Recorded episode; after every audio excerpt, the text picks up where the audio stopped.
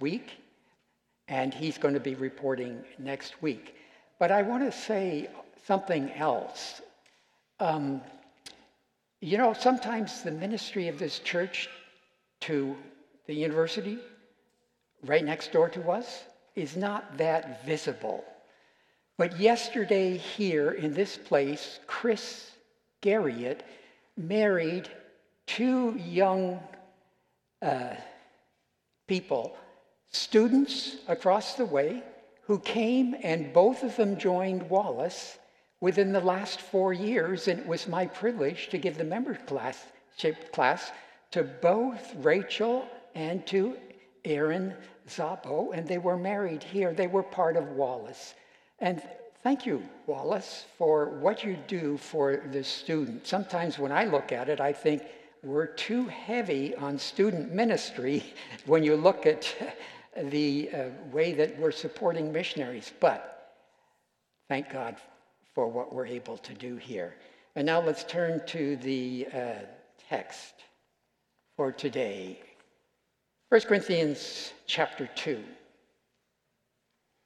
And I, that would be Paul, when I came to you, brothers, did not come proclaiming to you the testimony of God with lofty speech or wisdom.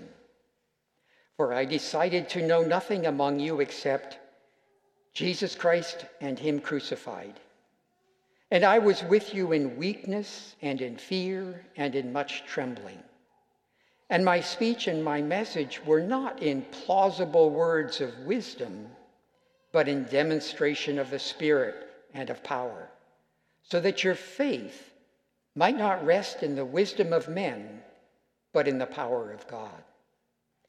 Yet, among the mature, we do impart wisdom, although it is not a wisdom of this age or of the rulers of this age who are doomed to pass away. But we impart a secret and hidden wisdom of God, which God decreed before the ages for our glory. None of the rulers of this age understood this, for if they had, they would not have crucified the Lord of glory. But as it is written, what no eye has seen, nor ear heard, nor the heart of man imagined, what God has prepared for those who love him, these things God has revealed to us through the Spirit. For the Spirit searches everything, even the depths of God. For who knows a person's thoughts except the spirit of that person which is in him? So also, no one comprehends the thoughts of God except the Spirit of God. Now, we have received not the spirit of the world, but the spirit of who is from God, that we might understand the things freely given us by God. And we impart this in words not taught by human wisdom, but taught by the Spirit, interpreting spiritual truths to those who are spiritual. The natural man does not accept the things of the Spirit of God, for they are folly to him and he is not able to understand them because they are spiritually discerned. The spiritual person judges all things, but is himself to be judged by no one. For who has understood the mind of the Lord so as to instruct him? But we have the mind of Christ. Let's pray. Our gracious God and Father, thank you for the scriptures scriptures of the Old Testament, scriptures of the New Testament, inspired through your Spirit, all of them prophets, apostles. We want to understand them. We want to apply them. We want your Spirit to be an illuminating Spirit, shining the light on our Savior Jesus. So guide my thoughts, guide our hearts and minds into your holy truth. May we go away encouraged that we have been further strengthened in this glorious faith in which you have called us. In the name of Jesus and for his glory we pray. Amen.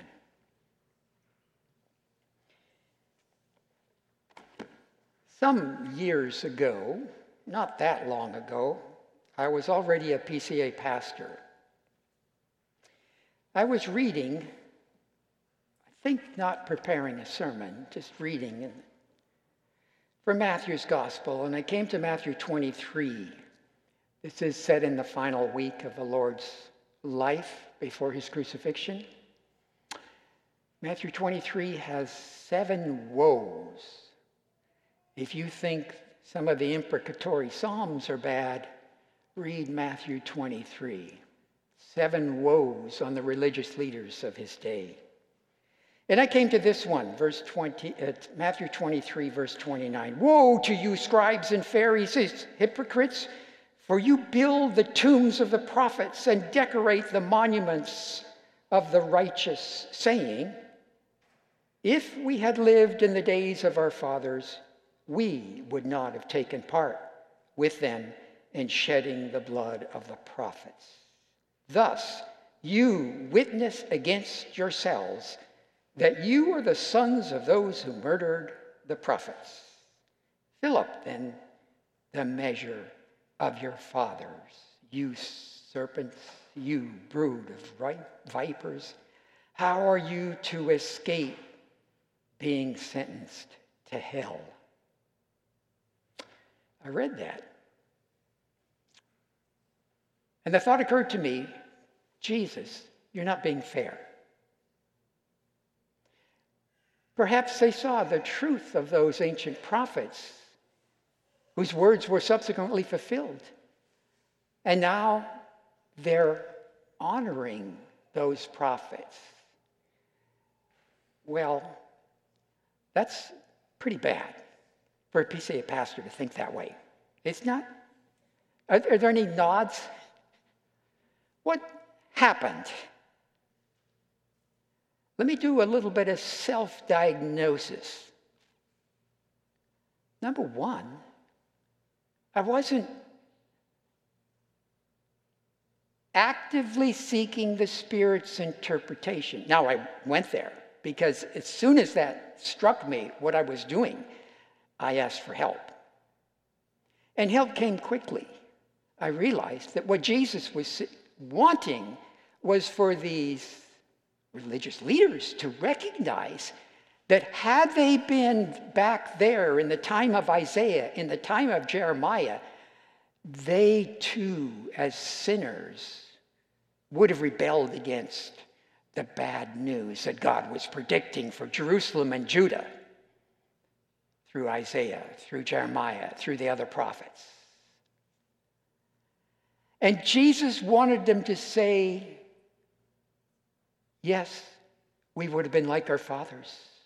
We were sinners. We're sinners now. Had we lived back then, we would have been sinners then. And we need a Savior. That's what Jesus wanted. He was attacking their pride. Well, I believe the Spirit gave me that understanding of what was going on. But why did I go wrong initially? In my self diagnosis, I'd suggest two things. Number one, I didn't really start with the Spirit, dependence on the Spirit. But number two, and perhaps this is more significant, I wasn't looking at this in terms of the crucified Son of Man. Everything is to be brought into the context of us being saved by the righteous life of, the Son of Man who suffered in our place. And we come humbly admitting our need and what these Pharisees were not doing was coming in humility. They were instead pumping themselves up and saying, We're different, we're better. They were proud. That's what I believe is going on. Now, it's a rather long introduction. This is my second sermon uh, recent, the last time I preached was on Pentecost Sunday, and I chose to preach on the Holy Spirit on Pentecost Sunday, and I preached from Romans chapter 8. I preached on how every one of us who's a believer is given the Holy Spirit of God in order that we might be freed from the dominion of sin. Romans 8, 1 and 2. There is now, therefore now no condemnation for those who are in Christ Jesus. For the law of the Spirit of life, the law of the Spirit of life, the Holy Spirit, the principle of the Holy Spirit living in you, has set you free in Christ Jesus from the law of sin and death. What God has done uh, for God has done what the law, weakened by the flesh, could not do by sending his own Son in the likeness of sinful flesh, and for sin, he condemned sin in us in order that the righteous requirement of the law might be fulfilled in us who walk according to the Spirit. The Spirit is given to every one of us in order that we have power over the dominion of sin. We are no longer under the dominion of sin. That's a gift of the Spirit. The Spirit does other things. The Spirit regenerates, gives us new birth. The Spirit gifts every individual. And as a congregation, we'll be voting on whether or not certain people have been gifted to be officers in the church next week. The Spirit grants fruit the fruit of the Spirit is love, joy, peace, and so forth. Galatians 5. The Spirit also teaches us. That was one of the major emphases in Jesus' uh, upper room discourse, the text that was read this morning by Andy from John chapter 14. The Spirit teaches us, and that's where I'm going here with this passage from, uh, uh, from 1 Corinthians chapter 2. In fact, my key text for you here is verse 12. If you have your scriptures open, uh, you could look at it.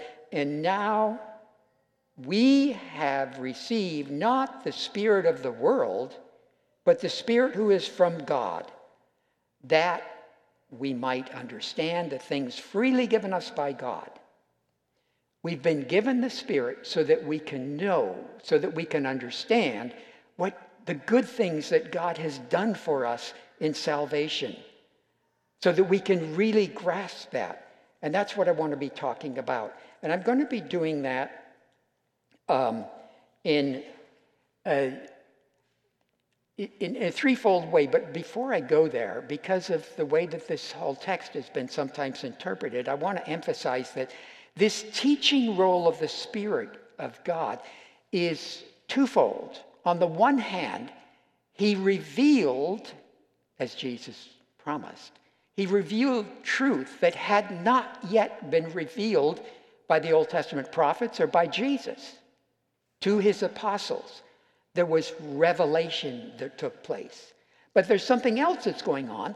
This Holy Spirit illumines, he teaches by making us understand. We call it illumination, enlightening us to understand the revealed truth.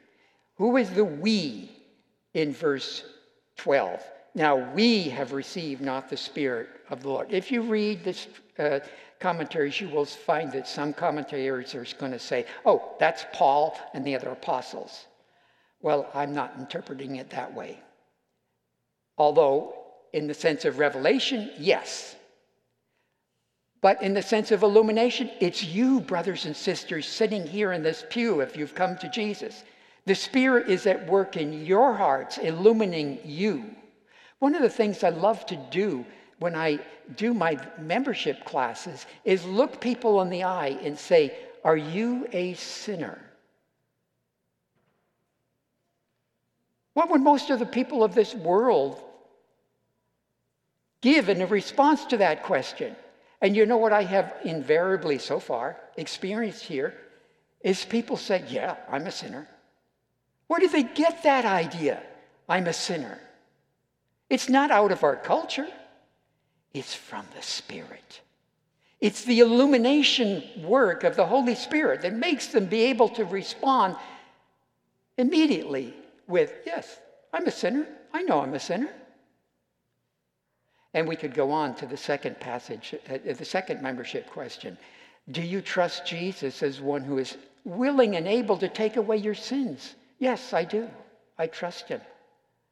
You see, and, and so sometimes what I do is I stop and I say to the young person, you know, if you ever get anybody suggesting that you're not really a believer because you haven't had a, a conversion experience, think where did I get this idea that I'm a sinner? Where did I get this idea that Jesus is my Savior, that I can trust in Him? The Spirit gave it to me. I rest in the fact that the Spirit's at work in me. Don't try to convince me that just because I haven't had an experience like you've had or someone else has had, the Spirit's not at work in me. No. The illumination work of the Spirit is granted to all who really, truly come and understand. Now, I've got three points that I'm going to go over here. Why do we need this teaching ministry of the Holy Spirit? Number one. Two, how the Spirit's ministry exalts the crucified Son of Man. And three, what the import of the Spirit's work is upon us individually as believers. First, why do we need the Holy Spirit's illumination? Because of two things. Number one, we're finite, we're not God. Number two, we're sinners. Let's deal with the first one first. We're not God. That's pointed to here in the text. What no, in verse 9, what no eye has seen, nor ear heard, nor the heart of man has imagined, what God has prepared for those who loved him. You know, there's a wonderful story there are lots of wonderful stories in Genesis. It's just a wonderful book of stories. There are three visitors that come to see Abraham, and Abraham is suspicious that Lot, uh, Lot is going to be in trouble because Lot went down to Sodom and Gomorrah. And Abraham is right to be suspicious that God has planned judgment on Sodom and Gomorrah. And Abraham is very concerned for perhaps those cities, but certainly for his nephew and nephew's family, Lot. So, Abraham starts to argue with God. You remember the story? Shall not the judge of all the earth do right? Abraham is rooted in that basic truth God is righteous. And if ever, you wonder about the problems of evil, don't ever forget that basic truth. The judge of all the earth will do right. And Abraham goes there. He's on rock solid ground there. But how to save Lot, how to save Sodom and Gomorrah.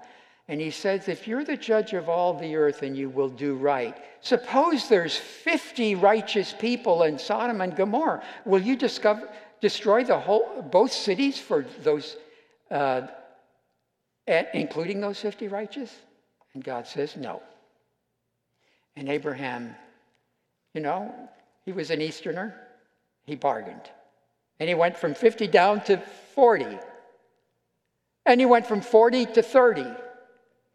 And he went from 30 to 20, from 20 to 10, and he stopped. Why did he stop? God didn't stop. How many righteous people does it take to save an entire, innumerable multitude that will populate heaven? One. God's going to save an uncounted number, myriads and myriads of those who call upon the name of this God through one righteous man who suffered in their place. Would we have thought of that? Abraham didn't. Would we? Would you? I wouldn't have thought of that. That's what God did. That's what God thought of. Now, this message, in one sense, was hidden. Uh, Paul says here, we impart a secret and hidden wisdom of God. The wisdom of God that he would save an in no, uncounted multitude of people through one righteous man. That was hidden for ages. But it had been in the heart of God before this cosmos was ever created. It had been there. And it had been there for our glory. Look at verse 7. But we impart a secret and hidden wisdom of God, which God decreed before the ages for our glory. Now, why is Paul talking about wisdom here? The context, the larger context here, is this the Corinthian believers there had been, the church had been planted with an 18 month effort by the Apostle Paul and his, his uh, co workers. And then he had gone away. And he, uh, as he writes to them, he's now in Ephesus working, where he was there for, three, uh, for two whole years. But others came and they spoke with more eloquence. And they spoke uh, more sophisticated theology or philosophy, wisdom.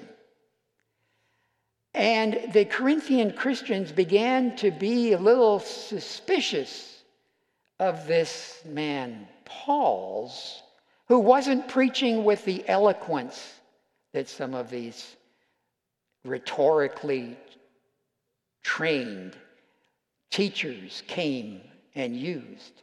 And they had new stuff to talk about, maybe about angelology, who knows what else. And what happened? The emphasis on this crucified Son of Man lost significance.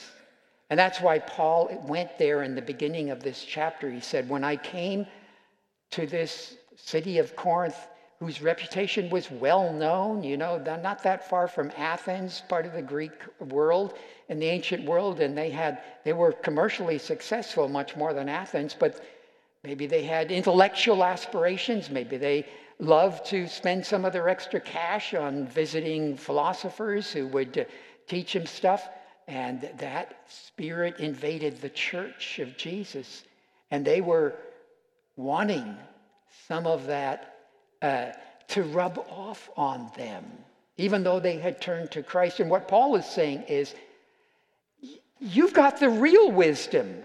Why are you, wor- why are you flirting with this worldly wisdom?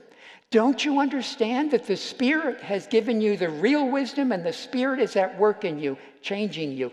And the Spirit came changing you in a way that demonstrated the power of God at work. Where did that power come from? Through the preached message of the crucified Son of God. That's how it came. So, this is my first point. Why do we need Holy Spirit illumination? Because we are tempted to go astray seeking the wisdom of this world. That's what my problem was when I was reading Matthew 23. Was it not? Is not fairness one of the uh, priority values of our culture? Was I not reflecting that when I said, Jesus, you're not being fair to the Pharisees? Let's face it, we are tempted by the wisdom of this world. We are tempted to make the basic gospel more uh, to move beyond it rather than to uh, make it our absolutely uh, first starting point and to rise up out of the, uh, the fact that we have uh, salvation through the death of our Savior, a death which was despicable in the eyes of the people of that world, the death of a criminal. It was shameful. And we want to de emphasize that. And that's what was happening in Corinth.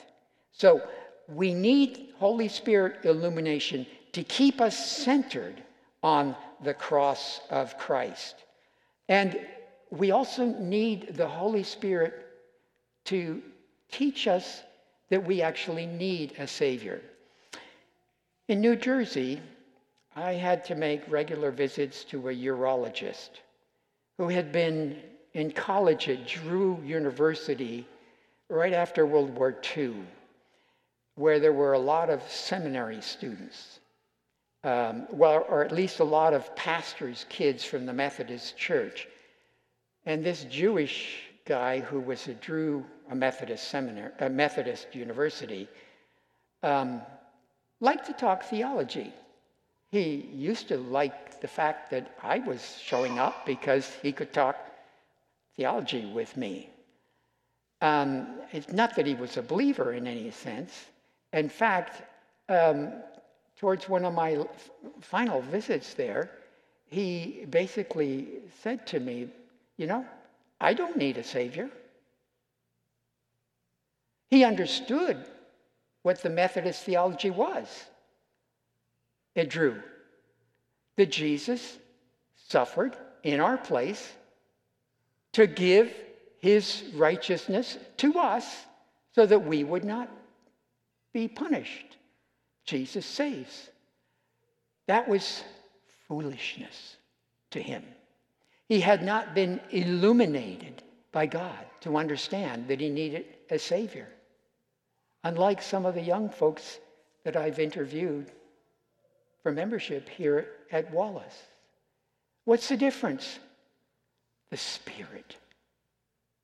The Spirit's the difference. Let's go on to the second point. How the Spirit's ministry exalts the cross. What exalts Jesus? What gives glory to Jesus Christ? Sinners repenting. Ransom sinners, saints, repenting and growing in holiness. That's what exalts Christ. That's the Holy Spirit's ministry.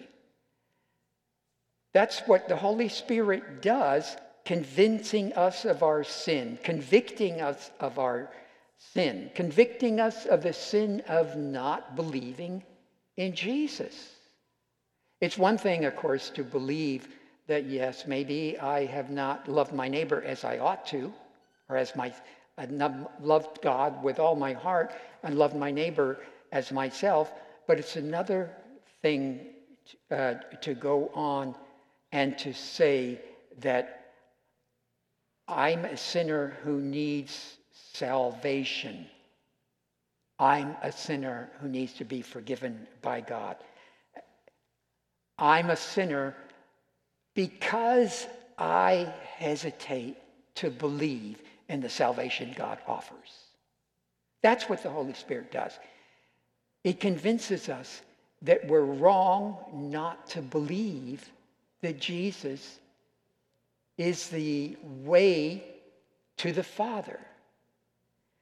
The Holy Spirit is the one that exalts the gospel of the crucified Savior. One early 20th century uh, theologian, uh, uh, P.T. Forsyth, liked to say that the Holy Spirit and the gospel of the cross were inseparable bedfellows. You take one away, you take away the gospel of the, of the uh, suffering Savior, and the Holy Spirit is no longer at home in that place.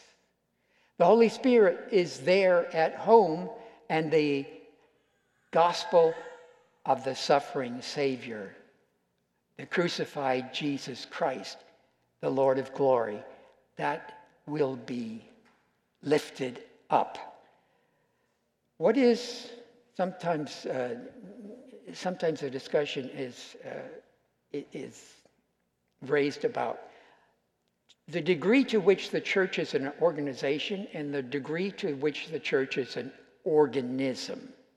An organism with a life principle, or an organization just like a human institution, uh, uh, but there, there's so many other institutions. What sets the church apart? Well, my response to that is the church is both an organization and an organism. The church is clearly an organization because we have to decide when we're going to go to worship, where we're going to go to worship, and what we're going to do when we get there. Those are organizational questions that are, that are asked. And the Spirit gifts different people in order to enable the organization, of the church to function well, decently, and in order. So the church is an organization, but the church is more than an organization. The church is an organism. It has a life principle, and that life principle is the Spirit of God. And how do we ensure that that life principle is healthy and remains here?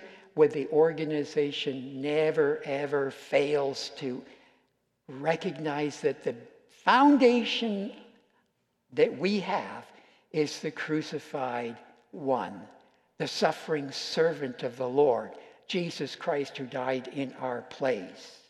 And the Holy Spirit's ministry is one that takes us back to the, uh, the, this message of the cross. The tragedy of the Corinthian church, and by the way, if you got time, um, this afternoon on July 4th.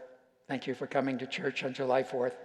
If you get time on July 4th, I encourage you to read what's essentially the second paragraph of the book of 1 Corinthians. I give thanks to my God always for you because of the grace of God that was given you in Christ Jesus, that in every way you were enriched in him, in all speech and in all knowledge, even as the testimony of Christ was confirmed among you so that you're not lacking in any gift as you wait for telling the revealing of our Lord Jesus Christ, who will sustain you to the end, guiltless on the day in our Lord Jesus Christ. God is faithful, by whom you were called into the fellowship of his Son, Jesus Christ. What a wonderful introduction to what was obviously a vibrant, healthy, growing church. False. They were in deep trouble, but this was still true of them. These wonderful words were still true of them. The danger, the tragedy was they were trying to move away from the wisdom of the crucified, suffering servant of the Lord into the wisdom of the world. They were trying to do things in the power of human wisdom and not rely on the Spirit. Let me move on to my third point here. What's the impact of the Spirit's work upon the individual believers? What happens when the Spirit comes and reaches into your heart and persuades you? Look at verse 9, uh, 12 again. Now we have received not the Spirit of the world, which Spirit is there. It came in our education. It came with our, with our connections with everything. It came in our genes. It came as we were born fallen. But we've been given the Spirit who is from God. Why? That we might understand, that we might know the things freely given to us by God. Or, if you look in verse 7, which to God decreed before the ages for our glory. If you receive the Spirit of God, you understand that God is intending to glorify you through Jesus, through the suffering servant. If you've received the, the Spirit of God, you've understood that the good things that God is freely doing for you. You've understood that. And what's the result? Well, you're confident. You have a childlike faith. I'm saved. I'm safe. I've got a Savior. It's called assurance. It, there's some in this world that will tell you if you have that kind of assurance, child, simple childlike confidence, you're being arrogant, you're being presumptuous. You really don't know what the end result's going to be. No, we know. Not because of anything that we have managed to discover, but because the Spirit has applied into our heart. This childlike confidence that what God says He will do. He will indeed give us, through Jesus, forgiveness. He will give us glory through Jesus. So, one of the results of the Holy Spirit's teaching you is that you have this childlike confidence that we call assurance. What next? Humility. Why? Because we came to this conclusion not in our own strength. We came to this conclusion because we had had outside help. We came to this conclusion because the Holy Spirit had taken the revealed truth, the revealed truth. God so loved the world that he sent his only begotten Son, that whoever believes in him should not perish, but have everlasting life. That revealed truth, the Spirit now comes and says, Oh, all I have to do is believe. I have to take Jesus as he's able to save me, and He's willing to save me. And now I'm safe, I'm free. But this comes in humility. Paul emphasized this in a passage I didn't think that I should lengthen my, uh, my reading uh, of my text, but it's in the first chapter, just before what I started reading. I'm going to read it now. Consider your calling, brothers. Not many of you were wise according to the worldly standards. Why are you seeking after this worldly wisdom now? Not many were powerful. Not many were of noble birth.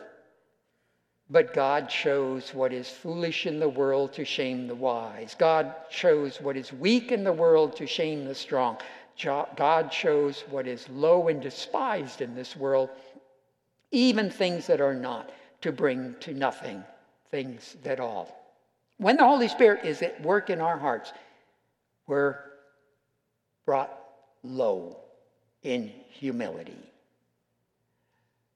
And one of the problems of the Corinthian church was they'd forgotten that, and they were proud. Well, let me conclude with this application. Number one, recognize and appreciate the Spirit's work in your heart life. The Spirit is not just for the Pentecostals.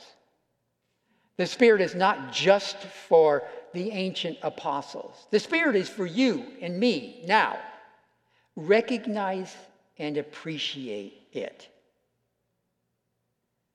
Number two, seek the Spirit's help. Ask for it. Depend upon the Spirit's illumination. I had a professor, one of my favorite professors of, uh, in college, and then he went on to seminary, where I went to seminary at the same time. And uh, he used to have these, this phrase. He said, The age of inspiration is over. It's now the age of perspiration. Of course, he was teaching us Hebrew. And he was emphasizing how important it was to study. The age of inspiration is over. The age of perspiration has begun. I'm not saying don't study. I'm not saying don't explore and investigate, uh, pay close attention. What I am saying is do that in the light of the Spirit. Number three, my closing. Uh, uh, and uh, number three of four closing application expect the Spirit to work. I don't know if you've noticed, but when I pray just before I preach, I pre- pretty regularly say, Holy Spirit, edit my thoughts. Make me forget what I was going to say if you don't want me to say it. I think I got that from reading um, Martyn Lloyd-Jones's, Jones's book, The Mid 20th Century London Preacher at Westminster Chapel. In his book, Preaching and Preachers, he emphasized preachers, yeah, prepare, but also ask for the Holy Spirit to be at work when you're preaching. And don't be surprised when the Spirit gives you a new thought. Make use of it. Expect the Spirit to work. And I say that uh, to those who are sitting in the pews expect the Spirit to work. The Spirit is sovereign. The word Spirit is the word wind or breath, something mysterious. We don't know where the wind comes from. Jesus refers to that in his discussions with Nicodemus in chapter 3 of John's Gospel. The Spirit blows, the wind blows where it wills. This wind is sovereign. We don't have any control over meteorology, over the weather. The wind blows where it wills. The Spirit blows where He will. But Ex- ask for that Spirit to work, and then don't be surprised when He works in unexpected ways. Finally, remember the cross of Jesus Christ. That's how the Spirit will enable you to profit by His ministry in the context of remembering the suffering servant.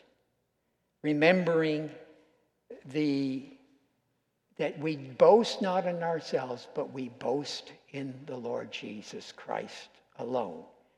And it's as we do that that the Spirit is willing to come alongside and be with us. Let's pray. Gracious Father in heaven, you are our Father who loved us from before the world began. And with the Son and the Spirit, you plan things for our glory. How wonderful to know that you are our Father. Lord Jesus, you made us yours by your death. You subdued us to yourself by obedience to your Father's command. You made us sinners to be righteous in your righteousness, Holy Spirit. You took all of these wonderful truths and you laid them upon, them upon the hearts of your people. And now, as we sing this hymn to you, third person of the Trinity, gracious Holy Spirit, up, continue to apply these truths to our hearts. And then bless the sacrament as we look again at the suffering servant of the Lord, our Savior. We pray in the name of Jesus. Amen.